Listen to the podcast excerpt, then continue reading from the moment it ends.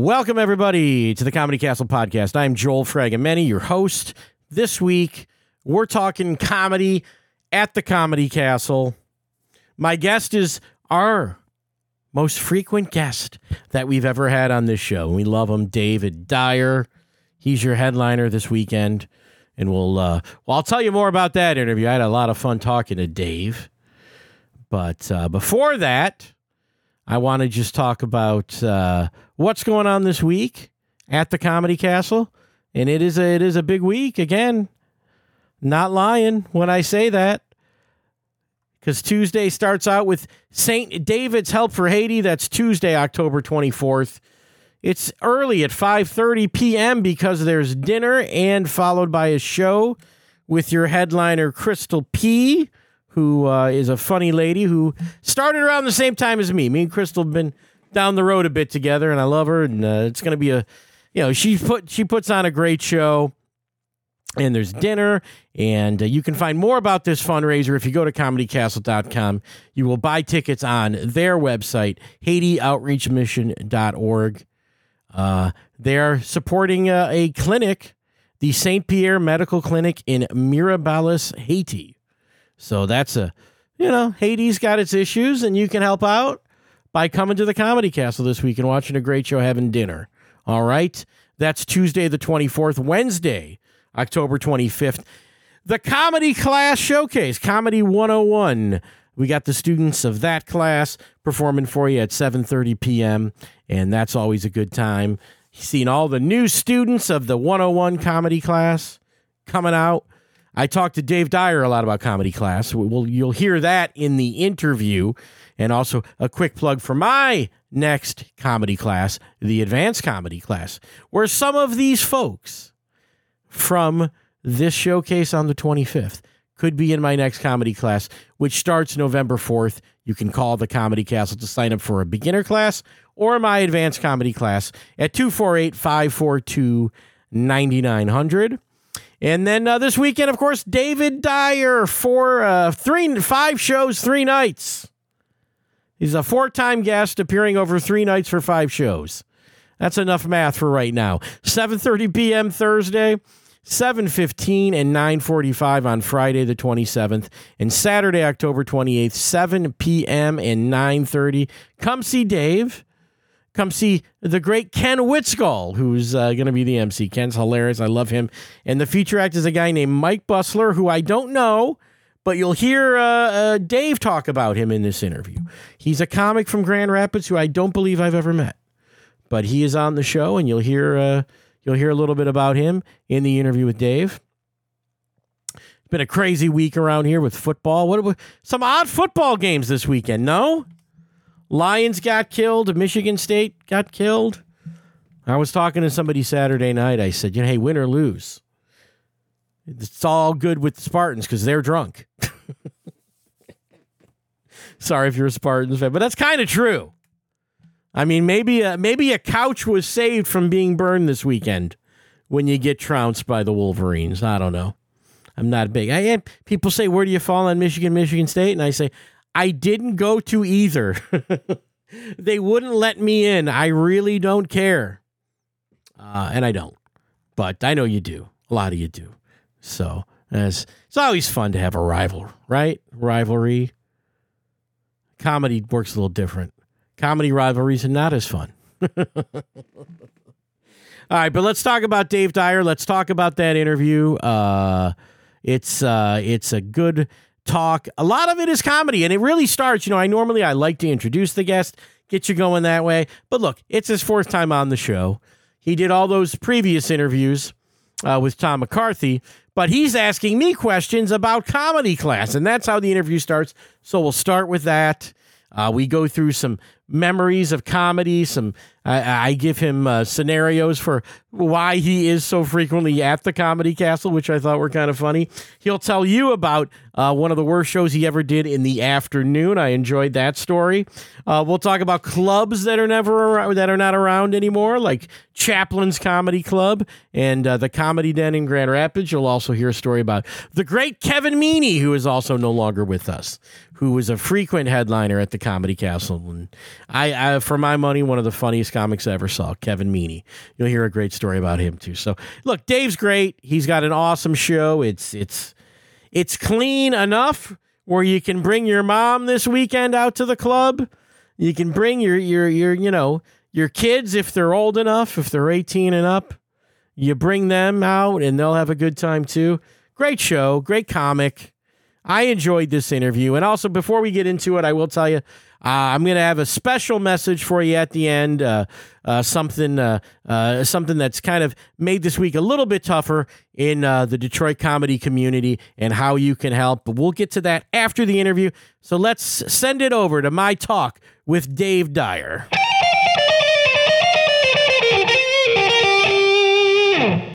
Do you feel? Do you feel? Well, geez, I don't want to ruin your business model right now. do you feel you can truly teach comedy? Okay. No. I say no in the sense that I can't make people funny that aren't funny.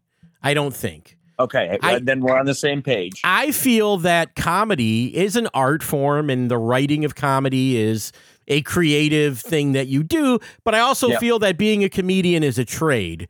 It's Yeah. not unlike being a plumber. You're an independent contractor, and there's Yeah. things that you need to do to be successful. And part of that is not unlike a plumber being an apprentice to a master plumber, or if you're a carpenter, master carpenter, and you work as their Yeah. apprentice. And as comedians, I feel like you need those people. And I think when you take a class with me or Bill Bouchard at the club, that's what you're getting. Mm-hmm. Is you're getting, you know, like what Bill Hildebrandt was to me. I don't know if you had a guy that, you know, kind of Oh, sure. took Yeah, you yeah. around, open for him, and all that stuff. And, Yep. Yep. Yeah, that's Um, kind of how I look at it. Well, and I agree with you. I, I- there are people who just simply are not funny, and I don't think they're put here to be funny. My oldest Yeah. brother is one of them. My oldest brother is a guy who is always, you know, trying to make you laugh. I, I don't think in my 55 years I've ever laughed at my brother. my Yeah. oldest.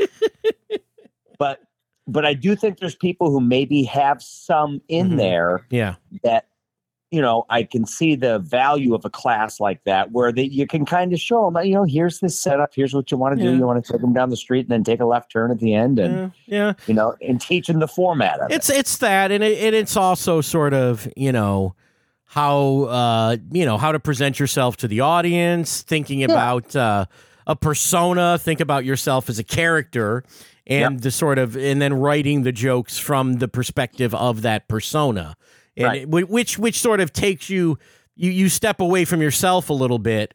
And Mhm. sort of write in this direction. So while what you're saying is things that you believe and you believe that they are true, it's not exactly who you are. It's sort of an Yeah. exaggerated version of part of your personality. Right if you Uh, were like this all the time nobody would like you Well, we know comics that are like that all the time, and we don't like them. yes we do the guys that are on all the time.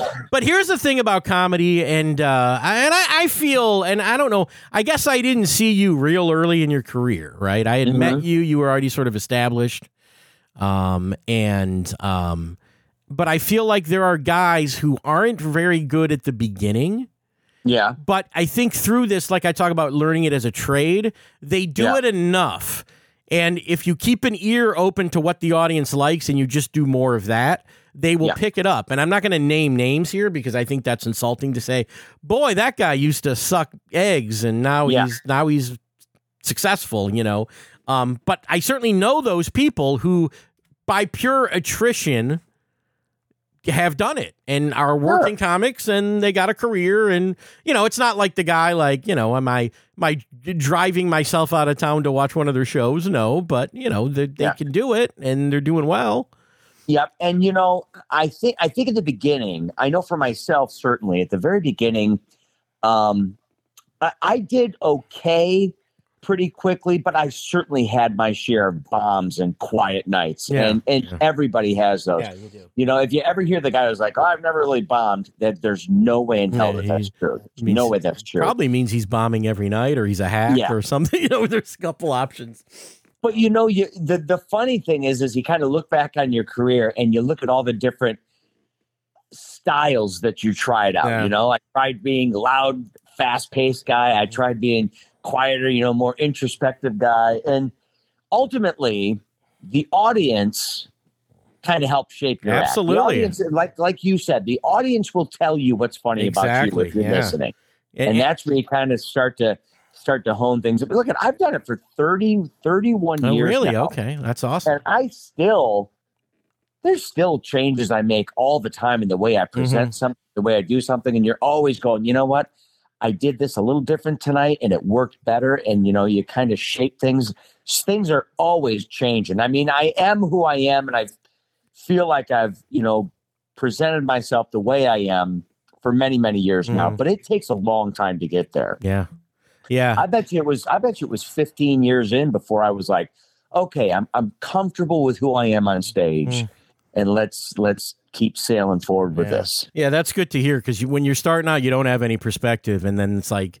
I Yep. wanted this gig and they're not giving it to me, or this booker doesn't pass me and I can't work that club. And Right. why do this anymore? I should just quit because I'll never get anywhere. And it's kind of like, well, yeah, quitters never get anywhere. It's it's Yeah, just a matter of just keep doing it. And I mean, uh, people will get, and I think in comedy, like you get better by doing it without knowing that you're getting better. Yeah. Like you don't You hear your progression, but other people will. You know, people will say Yeah. to you, "I saw you two years ago. You're so much better now."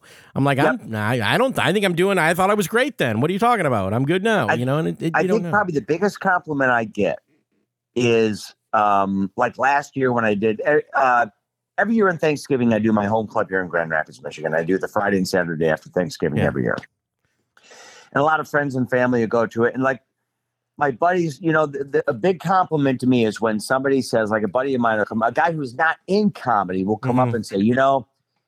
Uh, the guy who was a feature was, you know, he was great, but man, you can just tell when you take the stage, it just goes up a level right Yeah. away. yeah, You know, you you know, you kind of hit that stage and you kind of take command and you let people know there's a reason my name's on the ticket. You know, I'm the one who's supposed to be here. yeah, And you just, you know, you just take them for a ride for an hour. yeah. And do and do you feel like you uh, threw a switch and made that happen, or was it just organically a progression? I think it was organic, and I think it just came along with a, you know, like I said, that certain point in your career where you're kind of comfortable with who you are on stage, and that lets you develop that confidence. And when you get confidence, when you get not arrogance or cockiness, but when you get confidence, and yeah. people sense that right away when you get on stage, Yeah. that immediately puts the crowd at ease, Mhm. and they're able to kind of sit there and go, "All right, let's let's sit back. This is going to be fun." yeah. You know, And- when you immediately establish who you are and Yeah. establish that confidence, it changes the whole tone of the show. I agree. Yeah. Get get get. Let them know you're funny right away. Yep. Because I And mean, you don't you don't have to come out with a lampshade on your head or going ballistic right off the bat, but just the way you carry yourself on Mhm. stage. And Yeah. like I said, it's not an arrogance, but it's like a I- I'm comfortable up here. Just relax. We're gonna have fun for the I, next I hour. tell my students, I say, you got to look like a comedian. Yeah. And I, people don't kind of get that. And I go, no, if you look like a comedian, eh, they're going to feel at ease. They're going to Yeah. feel like, oh, this guy knows what he's doing. And if Yep. you feel like if the audience thinks you know what you're doing, they're going to treat you like you know what you're doing, whether you know what you're doing or not. But Yeah. that's a huge advantage, and then eventually you'll know what you're doing, and everything's great. But uh, yeah, Yep. you gotta you gotta look the part. And sometimes I say to some of my like older students, you know, I got guys and I got a guy in his 60s in my class, and I go, you know, you get on stage and you know, people might think you've been doing comedy for 40 years yeah. because you're of that age. So that's a huge advantage versus a kid, you know, a kid out of high school or a kid out of college Yep. uh, who looks like he's brand new. Yep. And I also I try to whenever whenever younger comics ask me ask me advice, I don't like giving advice to people on material. Yeah. I don't like, you know, if somebody asks me, hey, should I do jokes about this or should I do a joke a certain way? Because going back to, I think the audience helps you shape your material. yeah. But what. I do tell them is this I, I say, work on the pace of the show. Okay. That That's a huge thing. Not not not fast or slow. It, it has to fit your style and your delivery. But, you know, what you want to do is you want to elevate the crowd right away and you want to keep them up there. You know, you don't want peaks and valleys. You don't Right. want to have to constantly be coming back and working for that laugh every bit. yeah. Keep Yeah. them, keep riding up there. And then I also tell them this: if they like you, they'll listen to you, Yeah. and that can come in all different forms by the way you present yourself, you know, the way you look or whatever. But if they like you, Yeah. they will listen to you. Yeah, that's that's all good advice there. And here's the I mean, thing. think, think about the comedians like like you know like a Kathleen Madigan. Kathleen's just a phenomenal joke writer. She's a Mhm. great comedian, but she's also just incredibly likable. Yeah. Kathleen walks Yeah. on stage and you instantly go, "I love this lady." Yeah, she's And she you're gonna listen becomes your friend. You you, Yep. you know you see sort of you're listening to her like you know you're having coffee with one of the girls and you're listening Yep. you know and it's like the it's the funniest friend you've never had is Kathleen Madigan when she's on stage talking to you. It's great. Yep. Yeah. And I tell young comics this too. I always say I say you know you can be really good. You know, your first show's great, your second show's great, whatever. The first six months, you're killing it. Like that doesn't mean you're gonna make it more than the guy who's eating shit. You know, the first few Right. times they go on stage, it's it is Yep. not. You know, you want if you think you know what you're doing and you've only been doing it for a few months. Yeah, You really don't, and uh, you know everyone's. you know, It's how much you put into it. You know, I talk about I talk about the number of shows you do is more indicative of where you're at than how long you've been doing it. In the sense of you know, I say hundred shows is your first year in comedy. That's my sort of metric. yeah, I would say that's 100 good. Shows. that's good measure. Yeah, Yeah, go out twice a week. That's a year. You go out three times a week. It's eight months or whatever it is, right? Yep. You go out once a month. It's a long time. yeah, yep, yep. You will not get better doing that. and that. people pass you by. That's what you don't Yeah. want to do is get passed by. That that stings if you get passed by, right? Sure, you know, because there are people out there who are willing to work super hard at it. Yeah, yeah. So, That's You got it. Well, you've been working hard. I'm going to tell you a little statistic that I looked up today about you, Okay. you and this show. I believe this is un. I, I'm going to call this official. I say it's unofficial. I could go through the records here, but the most frequent guest on the Comedy Castle podcast, right here. Am really? This? Dave Dyer.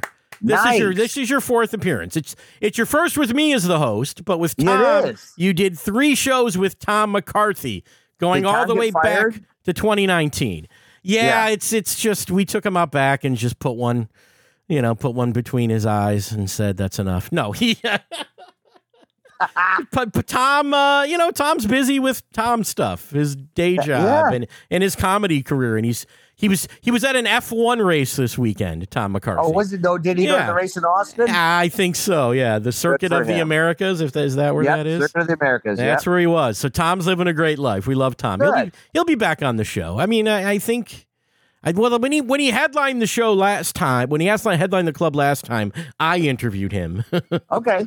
so we did a show that way. But yeah, I mean, I've been I've produced all of the shows. Yeah. And I just since the beginning of the year I've been hosting him. But yeah, your most frequent guest. So I look at you as sort of the Tom Hanks or Steve Martin to Saturday Night Live. Ah, the most frequent, right. you know, you get the robe and the pipe and the slippers. That's what uh, that's what you got on this show.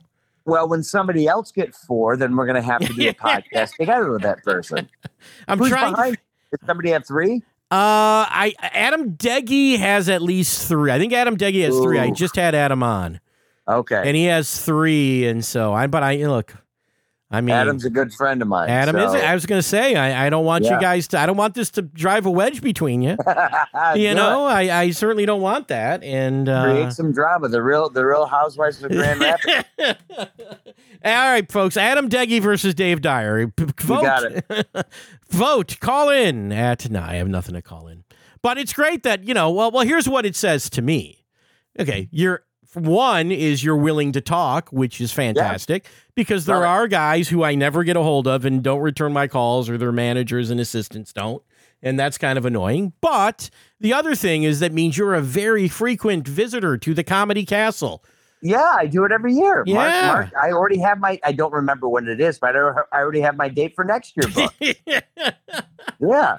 Yeah, but this weekend though could be the last time you're at the Comedy Castle, Dave. So Why come this. We're trying to sell tickets for this week, Oh, Dave. I got you. Got you. Last chance. I got a bunch of new stuff too. I got well, you. no, it's I'm it's good actually. at the marketing. You know what? You know what it is. I was speaking. Uh, I was on the phone with Melissa Hager yesterday. It was a mutual Okay, friend. yeah. And she goes, I said, you know, I'm talking to Dave Dyer tomorrow night. And she goes, uh, oh, oh, I'm opening for Dave at the castle. I go, oh, so I'll see you this week. And she goes, oh, no, it's next year. I go, well, Dave's book. But here's my theory. I wrote down a few theories, and you tell me if you think these are the reason. I have three of them. I, I, none of these could be correct, or these could Okay. be correct. I have three Okay. different theories. You tell me what you think. Here's possibility number one Dave Dyer is a great comedian who always puts on a great show. That's theory I, I one. like to think so. You like that? Okay, let me go to the next one. Okay. That I think that might be the most flattering one I wrote down. But let's go to the next next one. Uh, Dave Dyer is a decent comic who works cheap. Any truth That- to that? that may be a bigger reason. All right. And I have uh, theory number three. Okay. Dave Dyer is a nice guy, and Mark Ridley will keep giving you weekends until you get it right.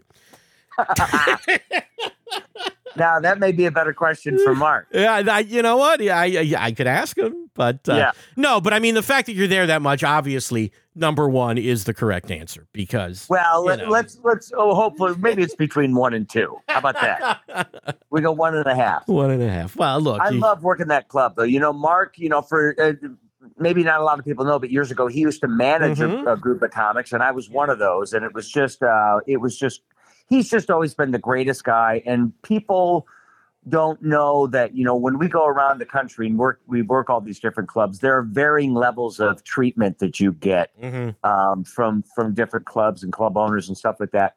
And the way you're treated at the castle is just top notch, and it's a great club, and they always get good crowds in there. And Mark's just a wonderful guy, and uh, it, it's just I think it's a place that people just look forward to working working Yeah. at. yeah, you, you- people and people look forward to, to coming to and and uh, Yeah. As opposed to other places. And again, I'm not trying to put anybody down. I mean, you know, the thing about uh, you would have seen. I mean, 31 years. You would have come in where the 80s boom was over. Yeah, Does that sound about right? yeah, because I started in the early '90s, and Yeah. it was comedy was kind of almost on its way down because Yeah. there was tremendous saturation. You know, there was a stretch there in the late '80s where there was a comedy club on every corner. Yeah. and you you could be a feature back then making a thousand bucks a week Mm-hmm. Yeah. you know Yeah. and and it just got too much people just got sick of it Yeah, and then there was like this kind of this big contraction that would have been like the two thousands, maybe the early, you know early tens, where Yeah. like everything started closing. Yep. And then now in the last you know five years, six years, it feel like things are opening up now, and there's all these new opportunities. they are ironically there aren't I- in my i mean there are some new clubs opening up around the country but i don't think a ton of them but i think a lot of people are doing it doing it in all different formats now Yeah, you know yeah.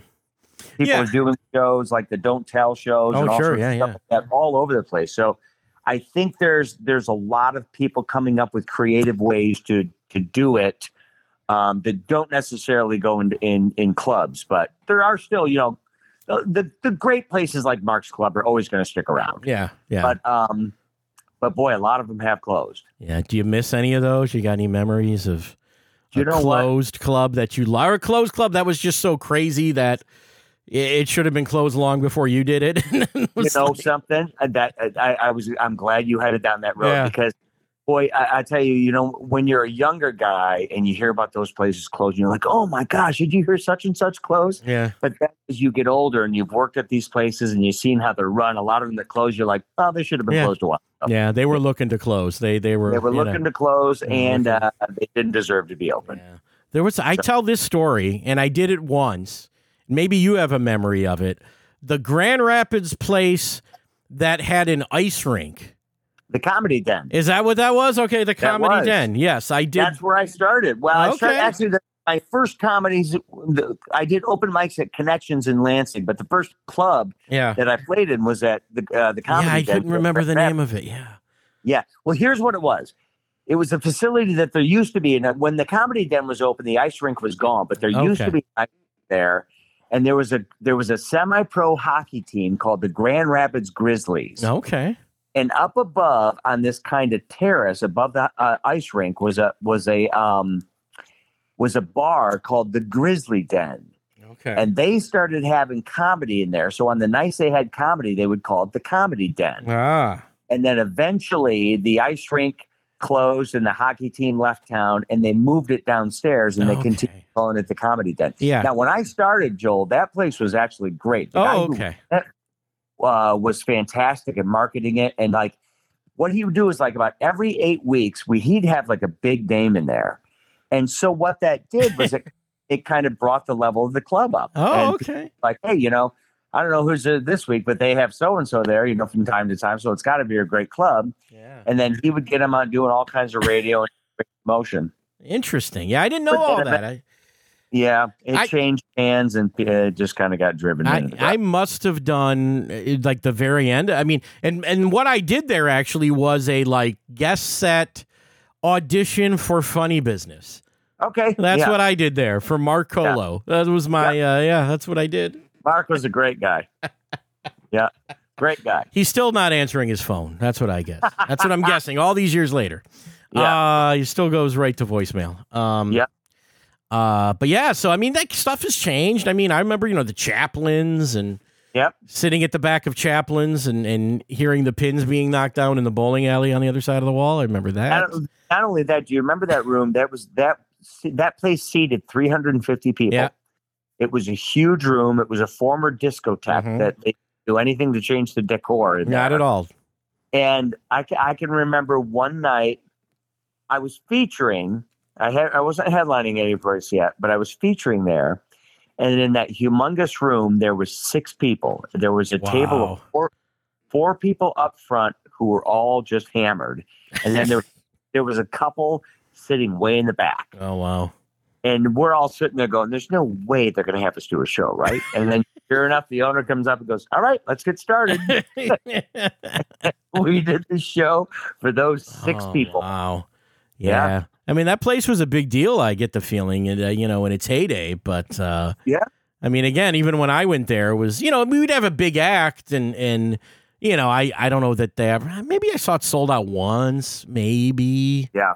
You know, but it just sort of like. uh it really was kind of sad at the end, and I, I Yeah. you, know, you almost feel bad for the people, but uh, you know it is what it is, man. It is, man. People move on; they get the vibe. This ain't the place to be. So uh, Going to the castle. head somewhere else. Well, hey, look. Hey, hopefully the comedy castle doesn't get that vibe. Right. We try not to. I don't think it will. Yeah, we're doing all right. Yep. But um, yeah, man. So uh, so you are. Uh, wor- how many weeks a month are you working at this point? What's what's Uh, the schedule probably- looking like? At least I'm doing a couple weekends a month. You know, I have I have another job. I Yes. don't know you know, I'm- I'm a firefighter, Yes. so my schedule kind of dictates, you know, when I can do shows. But the nice thing is, is we do a kind of a uh, an interesting schedule over the course of nine days. You know, we do 24 hour shifts. Ah, I'll work a day on, a day off, a day on, day off, and another day on, and then I have four days off. So a lot of those four fall on weekends and stuff like that, so I can still do shows.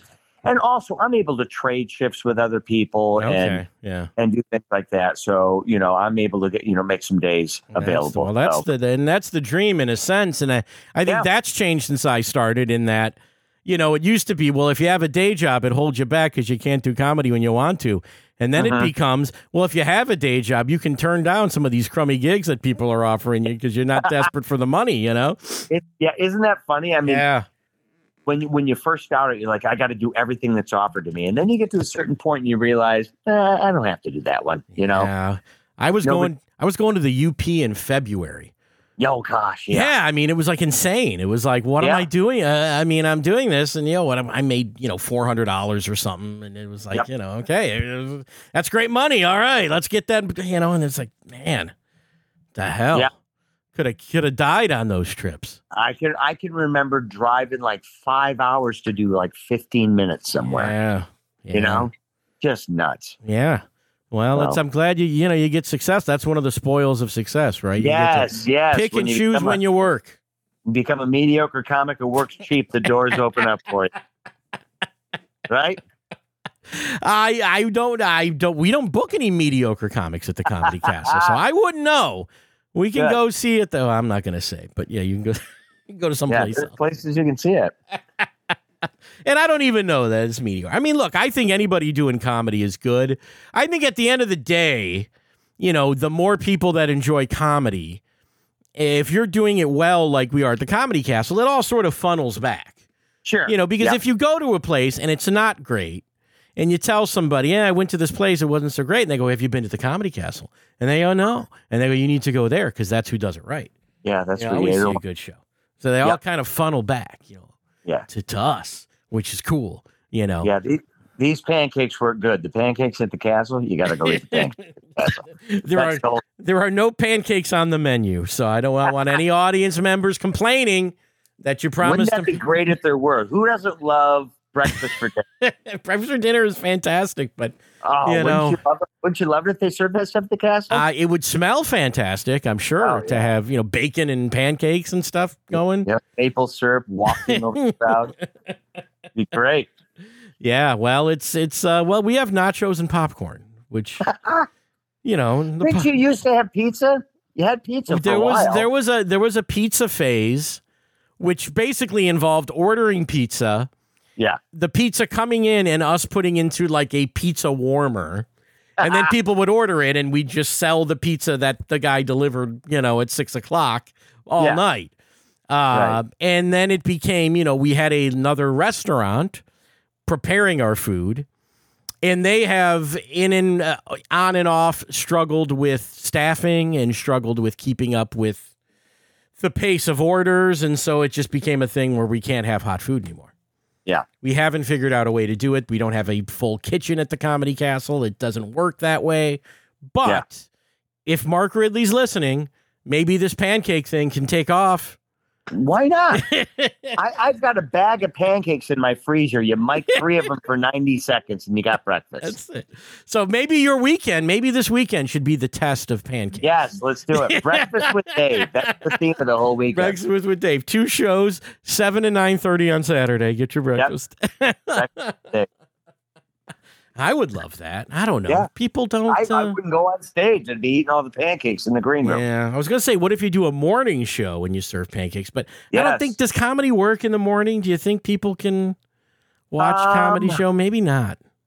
Well, I mean, well, think of morning radio shows. I guess it yeah. kind of. Kind of does work that way. Yeah. People are. I'll tell you what doesn't is lunchtime show. yeah, well, let, me tell, let me tell you, I'll tell you this story Okay. about what I did last year. It was a private show, absolute nightmare. Um, I got hired to to perform here in Grand Rapids for this event. It was for these environmental companies or something like this, and I was contacted by this person who said, "Hey, we'd like to do something different. You know, they're going to be listening to these these trade, you know, oriented speeches and presentations all day long. We'd like to throw in something a little different. So we'd like to do a comedy thing. And we just want you to do like 20, 25 minutes. That's all. I'm like, okay, fine. You know, we'll give it a try. But I specifically told this person, I said, okay, here are the rules though. uh, Don't put me on after a break mm, because people are going to be filtering back yeah, in. Absolutely. And don't put me on after a break and don't put me on during lunch when people are eating. Yeah. And she goes, okay, got it. No problem. So I get there the day of the event and I pick up the agenda. Where do you think I'm set? Uh, after lunch or during lunch? After. Oh, right after the late morning break. yeah, wonderful. There's a guy who does a presentation. And then she says, okay, we're going to take a 20 minute break and then we've got entertainment for you. Well, here's the thing. These are people who are out of the office for the day. They're IT people, environmental people. If any anybody who's worked for a big corporation, you know that their voicemail box is flooded. They're they're responding to emails. Oh, so they're spending that whole break yeah. trying to get in touch with all these people. So 20 minutes isn't happening. After 30 minutes, she has to go down and corral all these people to get back in. So they're behind schedule. So I finally get on stage, and the first five minutes goes great. But guess what happens then? she scheduled me right before lunch, and because of the long break and getting everybody back, that bled into lunch. And for a lot of these people, this is their first meal of the day. Yeah. So when the food comes out, the show is over. There's, there's nothing you could do. Everything I told this woman not to do, Oh, they did. And it was just, it was a nightmare. Yeah, those are bad, man. I've done a few of those and uh nightmare and then you know the college one where they where they you know people hear college gigs for comics are great and you know you could be in the evening in the theater but it's it's lunchtime in the student center when Yeah, kids are It's trying to study yeah they're trying to study or write their essay and you're tell, Ugh. trying to tell your jokes They couldn't give two craps Not about what say. Yeah. And then how are they going to relate to your your kid humor about your kids? you know, the person I, the person I'm shitting on is only ten years older than you. people. or ten years younger. Sorry. Yeah, well, it's co- you know, comedy is uh, a thing that people who aren't comics think they know how it'll go. You know, we'll put this. I'll put this show together. I'm going to make an agenda. It's going to be fantastic. Yeah. We're going to go from this to that, and it's going to be wonderful. Let's flip the interview role here. Let me ask you this. Yeah, sure. because I think I feel differently about this than a lot of comics. Hmm. If if you're doing a show and you see a couple people out there who maybe aren't laughing, Hmm. And you can tell that they're eh, they're just not into you, Yeah. does that bother you? Do you focus on that? I sort of, well, I mean, I guess, I think by default, I'm a little bit trying to not focus on any particular people. There's certainly venues where you can't miss the people. You know what I mean?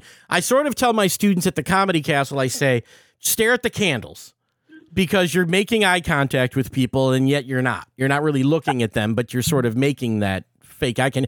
But yeah, I mean, I think it would. I think it would throw me off. I don't know, but I, I certainly would not be a person to work harder on those people. I would not Yeah. try to win them over. Right. Yeah, I think I just let them be and try to win everybody else over and see if they come around. But I, I don't know. Is am I wrong? Um, What's what what what did I how did I how did I I, do? I I um I gave up on those people a long time okay, ago. that's good. I think that's good. I think you know at a certain point, and maybe it was that 15 year point in my career. Mm. you just sort of accept the fact you're never gonna you're never gonna get everybody, Yeah, yeah. and as long as you get most of the people, you're you're doing pretty good. Yeah, I had a, I had an argument once with a booker, and this was the argument. You tell me where you fall on that. I mean, I'm going to give you where I fall, and maybe this isn't right. I don't know. Maybe my opinions changed over the years, but I would say I would go into places that would have you know less than a dozen people. Mhm. You know, not not a comedy club or like a Chaplin's, but you know, a bar, restaurant, small town. And I and I would do my jokes that I would do at the Comedy Castle or anywhere else. They wouldn't laugh at the jokes, and I would run through my set and do my time and say goodnight, and that was the set. Mhm. The booker said to me, You need to do more than your set to win those people over. You need to talk to them. You need to win them over. You need to engage them. You need to go out in the crowd. You need to do this. And I go, Well, that's not what I do. It's not my style. I tell jokes. I think the Mhm. jokes are good. They laugh most nights. When you have, you know, a dozen people there, it doesn't work. Yeah, So I'm like, where is the blame here? Is it on me? Is it on the venue for not having a crowd? Uh, where do you where do you stand on that? I think if that's if that's what that booker or that club owner is looking for, then Yeah. find those acts. Yeah, You've maybe. I do, and if it's not, if it's not what works here, then don't book me. Yeah. You know, I'm not going to change my act for these 12 people. Yeah, well, the answer You know? is he didn't book me after that. I did not convince him to my side of the plan. Uh, but Yeah. and that's why I say maybe maybe um, my attitude would change now with some seasoning and some perspective, and just go. Uh, it maybe it's okay that they don't laugh. You know, I guess my ego was to a point where I go, "These are good jokes, and if you don't get them, you're you're, you're an idiot or whatever." Yeah. And then I just go, okay, maybe I will just talk to you. Like maybe I don't need to tell all of these jokes every single night, Mhm. which I used to sort of feel. I used to Yeah. sort of feel like, no, I got to play this. You know, like of feeling like a band. Like I got to play all the hits tonight, Right. whether you like them or not. I'm playing them. I'm doing classic Fragomeni for you. Right? I tell you, let me tell you this. One of the best lessons in comedy I've ever gotten actually happened at the castle many, many years ago.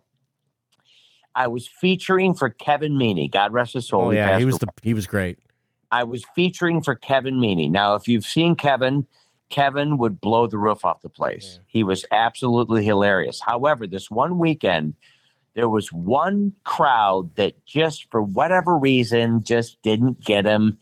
And uh, it did. Now, rather than alter his show and change course or try a different direction, Kevin just went full committal into what he always does and basically treated the crowd like, you know, tough shit. You know, you're to sit through it whether you like it or not, but this is the way it's going for yeah, the there whole you show. go.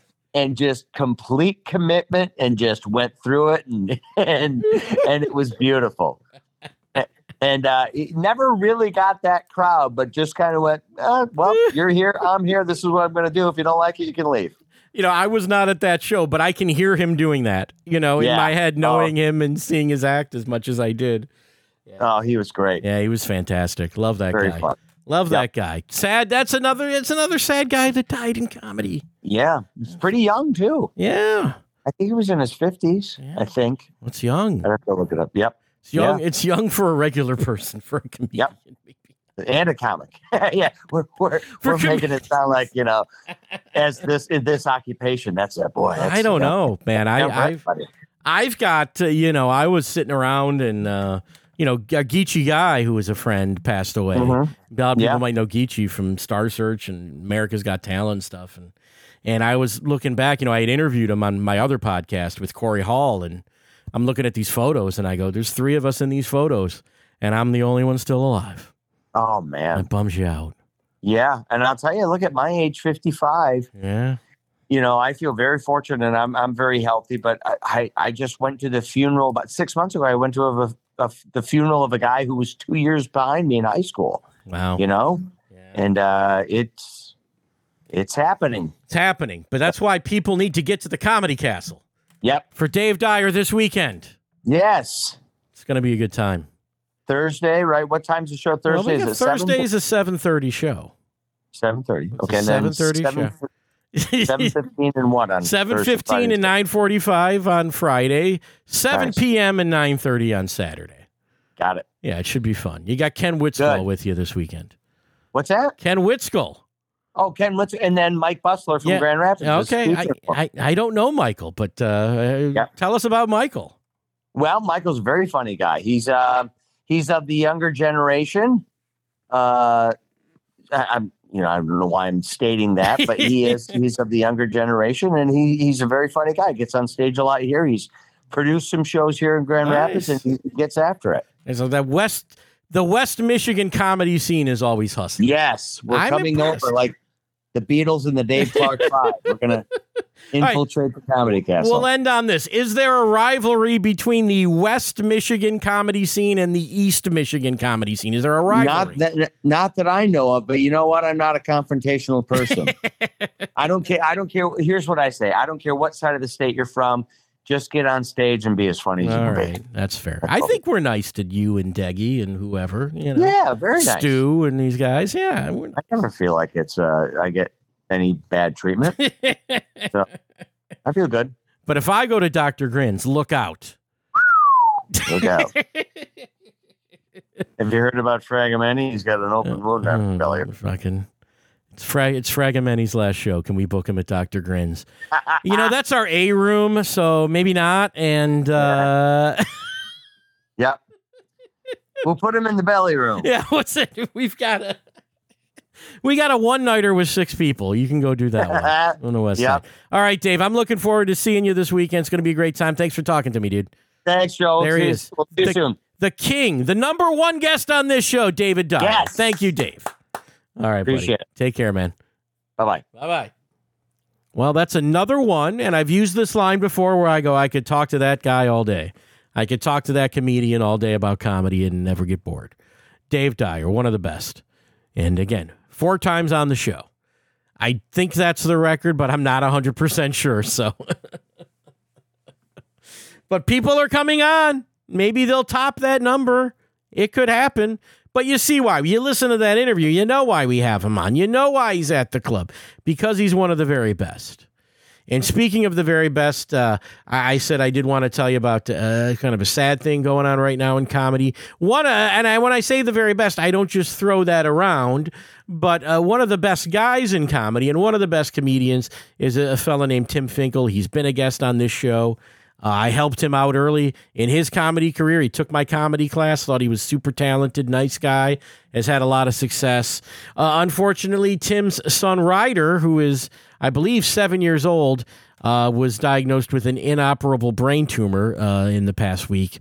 And there is a GoFundMe fundraiser uh, for Ryder Finkel's journey. Uh, I have donated, and if you would like to help, uh, I will put a link to the GoFundMe on our website at comedycastlepodcast.com. Uh, uh, right there at the uh, the bottom in the description of uh, today's show with Dave Dyer. I'll put that in there. Uh, Tim's a great guy. Everybody loves him, and uh, you know I, am on the GoFundMe page now. They have met their goal, uh, and they did that relatively quickly. But you know, there's a there's more that you can give, and there's more to make make his remaining days on this planet good ones. And I I love that my Facebook feed was just comedians sharing the GoFundMe and telling stories of Tim and, and how much they love him because we do. And uh, I'm going to end this show before I cry too much more than I think I am right now, just thinking about it. But Tim, if you're listening, uh, just I want you to know that I love you. The comedy community uh, loves you and uh, we're, we're doing the best we can for you and your family at this time. So, with that said, I'm going to say goodnight. Thanks for listening to the Comedy Castle. We'll catch you next time. Bye bye.